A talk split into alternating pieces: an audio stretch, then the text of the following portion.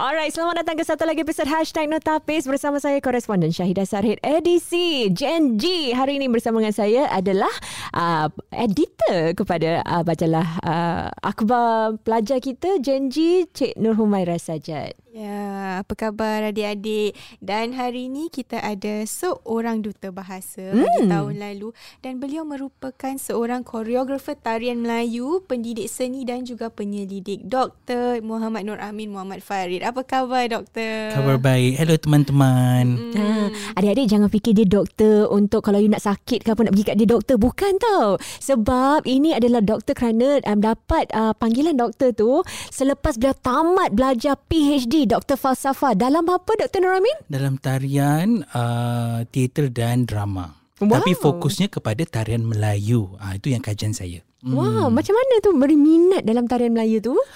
Ah uh, gitulah kita sudah pasti uh, minat tu datangnya kalau kita tonton uh, video ke apa kan tapi saya kerana saya tonton uh, TV dan saya suka kepada um, satu program ni uh, Aksi Mak Yoyo ah. uh, dan selain Aksi Mak Yoyo saya pun suka tonton tarian uh, sewaktu macam ada hari raya konsert yang ada di kaca TV uh, so dari sana oh nampak wah cantik tarian ni cantik kostumnya uh, gitu Okey, Dr. Nurami mungkin boleh kongsi tak apa jenis-jenis tarian Melayu? Hmm. hmm.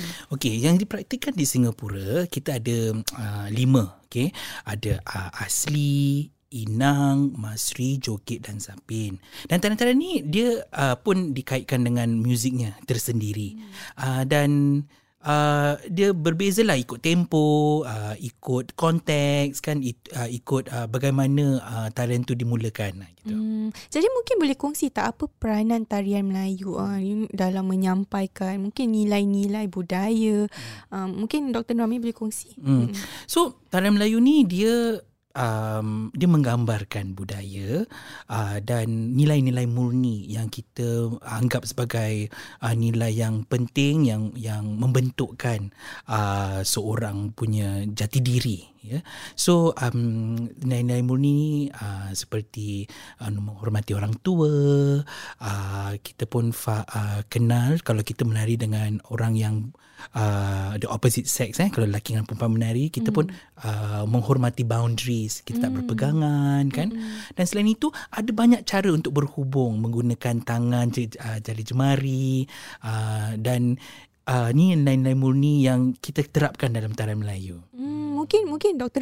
Ron Amin eh boleh kongsi hmm. ada tak stigma yang dikaitkan antara penari uh, penari tarian hmm. dengan uh, kaum lelaki mungkin hmm. orang rasa oh saya tak nak jadi um, sertai tarian hmm. Melayu sebab saya seorang lelaki. Hmm. Tapi bagi anda sendiri bagaimana?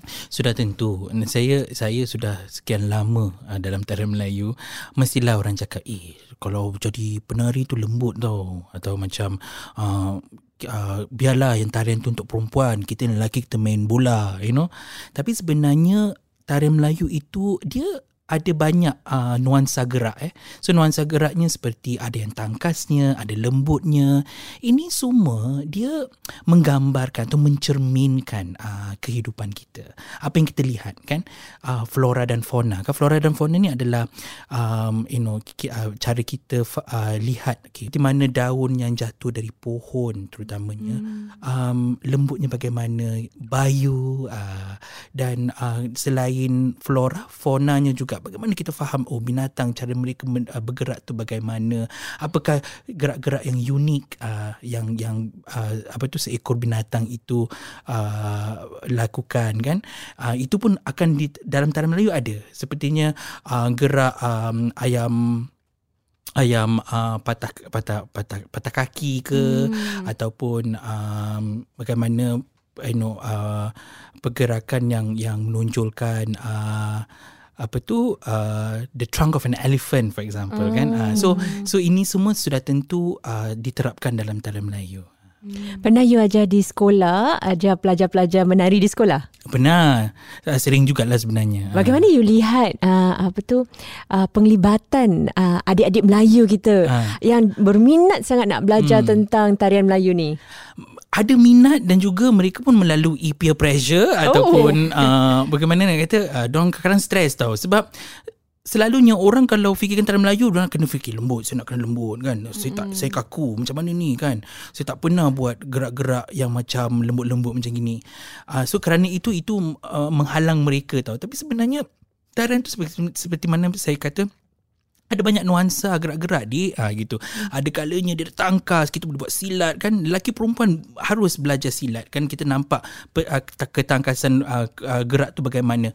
Dan selain itu, kelembutan tu dia bukan dalam satu hari kita dapat. Sebenarnya kalau kita lihat penari-penari, mereka lembut, selalunya harus uh, itu harus um, ada disiplin harus belajar uh, untuk fahamkan tubuh kita bagaimana baru kita dapat uh, nuansa gerak yang halus atau yang lembut hmm. itu saya nak tanya bagi pihak uh, apa para pelajar kat luar ha. sana kalau mereka pergi SYF hmm. macam mana orang pilih siapa dapat gold siapa dapat silver apa ha. yang uh, selalunya uh, membezakan yang mereka dapat gold tu hmm.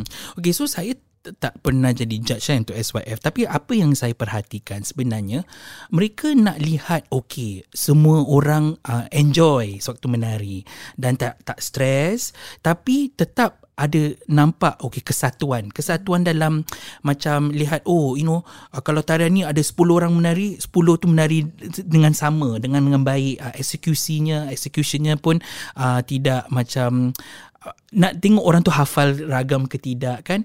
Dan selalunya lebih cenderung uh, lebih fokus kepada uh, dancers uh, bukan kepada koreografi uh, fokus untuk melihat oh dancers tu bagaimana uh, tarian tu dia ter, dia dia serap ke, ke dalam tubuh hmm. orang tu ke gaya dia bagaimana kan lebih dari memfikirkan tentang koreografi kerana SYF ni adalah untuk anak-anak muda atau hmm. kepada pelajar-pelajar Ah sebab tu saya kadang saya lihat oh dia ni lagi macam hebat eh kadang-kadang hmm. ada tambourine lah ada hmm. apa tapi dapat silver ha. tapi yang lagi satu tu macam boleh lihat lah macam seperti yang uh, Dr. Norami kata ada kegembiraan hmm. dia bukan uh, hanya tertumpu kepada mungkin dua tiga penari saja tetapi semua sekali. Hmm ya yeah, hmm. itu yang pentingnya. Kerana nak nak lihat bagaimana uh, apa tu sesuainya tarian tu kepada uh, pelajar-pelajar tu dan dan lihat yang mereka tidak stres kerana kita tahulah adik-adik kita semua kan saya, saya, saya, saya pun tahu di sekolah tu stres banyak, banyak benda yang harus dilakukan. Homework lah belajar lah kan.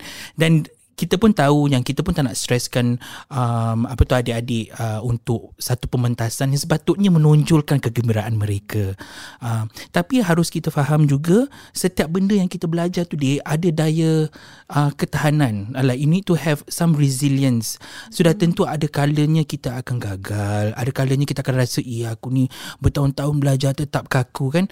Tapi harus percaya proses. Uh, kita hmm. belajar tu, kita belajar proses dan dia tak semestinya dalam satu hari kita akan cemerlang hmm. kan. Hmm. Harus mengambil masa untuk faham kejayaan itu harus melalui banyak pengorbanan. Ha, gitu. Jadi uh, Dr. Nuramin eh perjalanan anda menuju ke PhD um, adalah sesuatu yang bukan konvensional eh boleh dikatakan kerana anda menceburi bidang seni lah kalau selalunya uh, banyak pelajar akan minat sains ke atau uh, dan sebagainya. Jadi mungkin apakah kata-kata perangsang anda uh, bagi adik-adik kita yang mungkin sedang teroka minat mereka uh, dan pun tengah tertanya-tanya bidang apa yang patut mereka ceburi. Adakah uh, ini sesuatu yang patut diteruskan. Mungkin apa uh, kata-kata perangsang anda? Saya akan kata you are living in a good time. a time where kita lah lihat ada banyak orang atau banyak individu personality yang telah menonjolkan atau menunjukkan bahawa mereka boleh um, live up to their passion kan. Hmm. Tapi harus saya juga cakap juga because I have to balance it with reality kan. Hmm. Uh, kadang-kadang is not always uh, apa tu satu perjalanan yang dalam sekelip mata kita dapat. Mm. Uh, okay. Kita akan lalui kegagalan, kita akan lalui rejection kan. Mereka kenal tu supaya mereka akan tahu akhirnya kalau mereka berjaya betapa bestnya rasanya hmm. uh, kerana mereka dah lalui kegagalan dan segalanya. Harus saya fikir, uh, harus saya cakap gitu kerana saya takut nanti saya memberikan gambaran yang terlalu cantik, hmm. terlalu such a rosy picture. Hmm. Oh ini doktor sampai ke situ kan. Hmm. Tapi takut nanti dia tak kesampaian dan cakap Alamak doktor cakap boleh kan Saya cakap boleh Tapi harus dalam keadaan yang kita kenal uh, Apa tu kebolehan kita uh, Kemampuan kita Dan bagaimana um, kita Apa tu uh, Melalui uh, rintangan Dan bagaimana kita hmm. mencari um, apa tu mencari uh, cara atau cara jalan yang berlainan untuk mendapatkan uh, kita punya goal. Hmm. Perlu ada daya tahan eh. Hmm. Tak boleh nak putus asa. Betul. Ya, itu yang saya galakkan selalu orang tahu. Sebagai rumusan Dr. Nur Amin, kalau boleh anda berikan uh, satu perkataan tentang tarian Melayu, apa dia dan mengapa?